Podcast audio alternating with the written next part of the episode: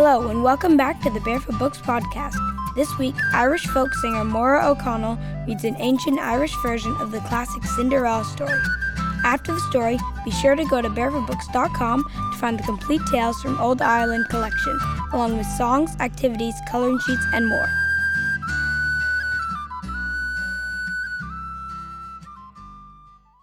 This is the story of Fair, Brown, and Trembling. A long time ago, before you were born, or your grandmother was born, or your great great grandmother before her, there was a king in Tyrconnell, and he had three daughters Fair, Brown, and Trembling. Fair and Brown had new dresses whenever they wished, and went to church every Sunday. But Trembling, the youngest, was kept at home to clean and cook. Her sisters wouldn't let her out of the house at all, for she was by far the most beautiful of the three, and they were afraid she might marry first. This went on for seven long years, and at the end of the seventh year, the son of the king of Omania began to show an interest in the eldest sister. One Sunday morning, after Fair and Brown had gone to Mass, the old henwife came into the kitchen. You ought to be in church, girl, she said to Trembling, instead of working here at home. How can I go? answered Trembling. My clothes are in rags, and if my sisters saw me, they'd kill me for leaving the house. I'll give you a finer dress than either of those two lumps has ever seen, said the henwife, for they're not fit to kiss the ground you walk on. Now, what would you like? Don't tease me, Henny, said Trembling with a smile. But if you want to know what I wear in my dreams, it's a dress as white as the winter snow, with emerald shoes for my feet. The henwife put on a magic cloak of darkness and took out her scissors. She clipped a piece from Trembling's rags and called for the whitest robes in the world and a pair of emerald green shoes. When the girl was dressed and ready, the henwife said, I have a honeybird here to sit on your right shoulder, and another for your left. At the door stands a milk white mare, with a golden bridle to hold in your hand, and a golden saddle to ride on. Trembling sat on the golden saddle, and when she was ready to ride, the henwife said, Whatever you do, dear, don't go inside the door of the church. And the minute they rise at the end of Mass, fly away as fast as the mare will carry you. When Trembling came to the church, the people were amazed at the sight of the beautiful stranger. They were pushing and shoving to get a better view, and when Trembling galloped away at the end, they ran after her.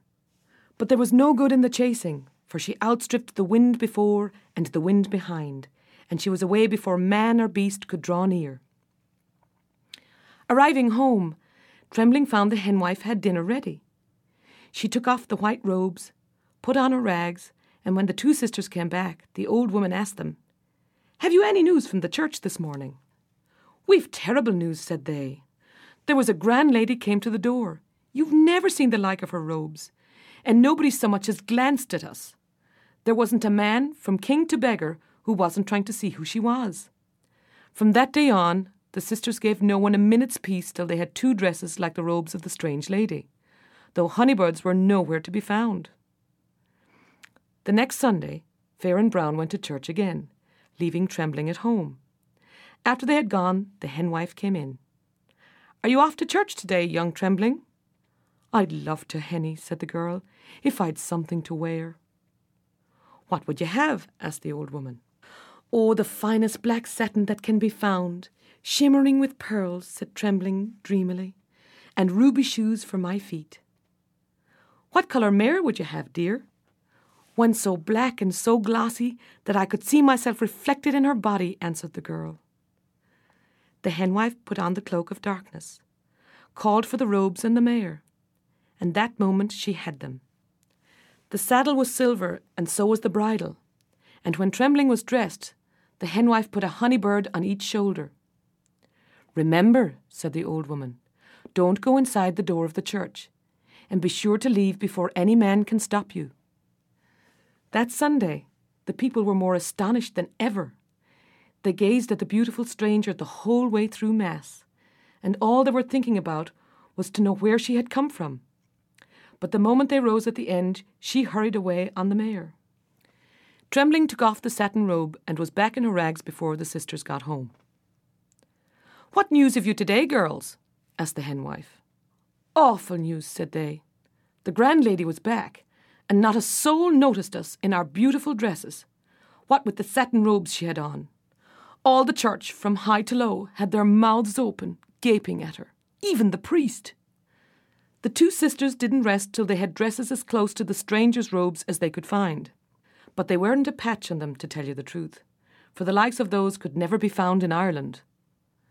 So when the third Sunday came, Fair and Brown went to church dressed all in black.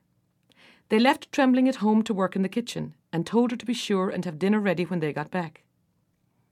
As soon as they were out of sight, the henwife came in. Well, dear, are you off to Mass? said she. I would if I had a new dress, Henny, smiled Trembling. I'll get you any dress you want, said the henwife. What would you like? Oh, I've been thinking about that, said Trembling, laughing. I'd like a gown as red as a rose from the waist down, and white as snow from the waist up. I'll have a cape of green on my shoulders, a hat of red, white and green feathers on my head, and shoes for my feet with the toes red, the middle white, and the back green. You'll be a sight for sore eyes, said the henwife, throwing on the cloak of darkness and producing the clothes. When Trembling was dressed, the henwife put the honeybirds on her shoulders. She placed the hat on her head, clipped a few hairs from one lock and a few hairs from another, and at once clouds of the most beautiful golden hair flowed down over Trembling's shoulders. And what kind of a mare would you like? asked the henwife. White, said Trembling happily, with blue and gold diamonds all over its body, and a gold saddle and bridle. The mare stood by the door, with a skylark sitting between her ears. The bird began to sing as soon as Trembling was in the saddle, and never stopped till she came home from church. The fame of the beautiful lady had gone out through the world, and all the princes and great men came to church that Sunday, each one hoping to take her home with him after Mass. The son of the king of Omania forgot all about the eldest sister and stayed outside to catch the strange lady before she hurried away.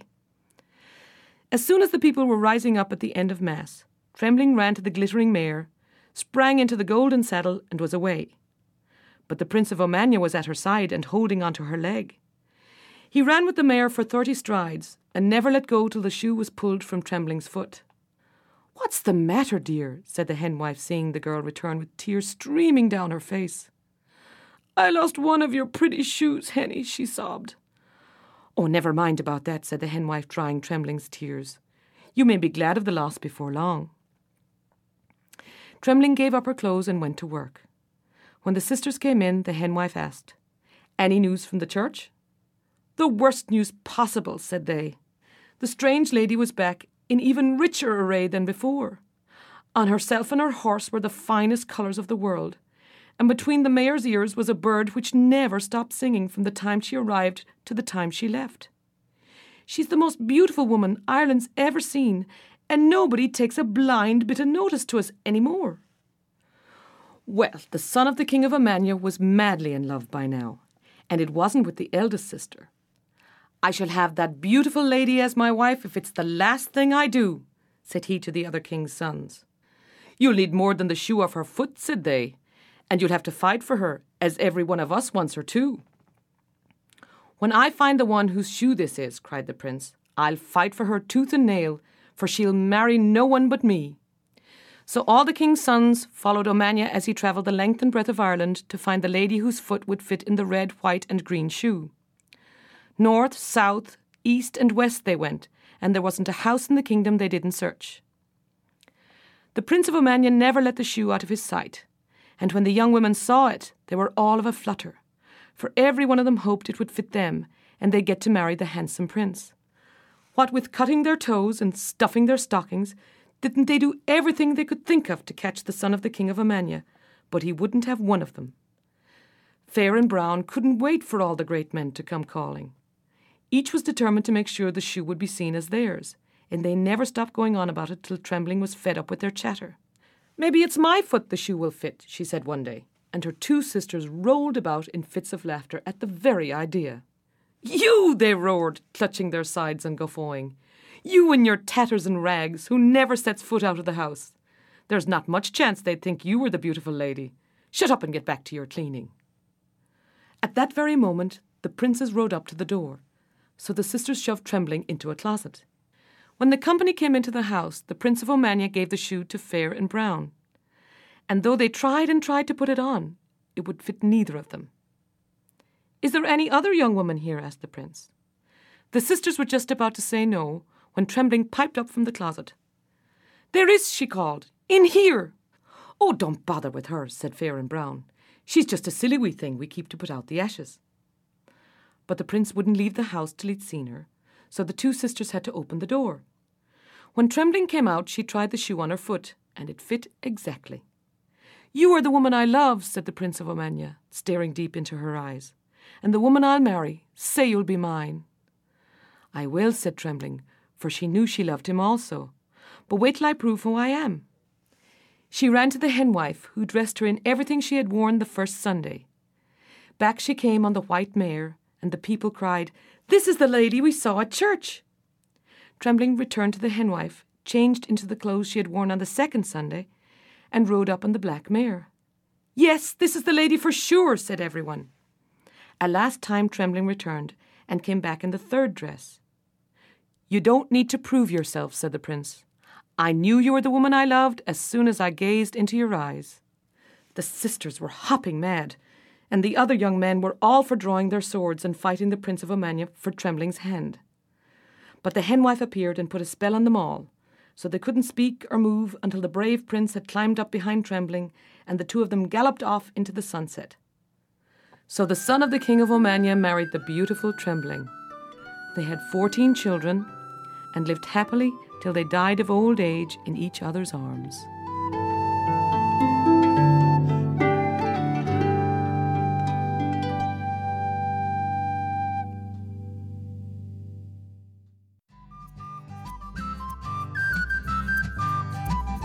That's all for today's episode. Thanks for listening. Now you can visit barefootbooks.com slash podcast to find special offers, join our email list, and listen to past episodes of the Barefoot Books podcast. See you next week. Bye.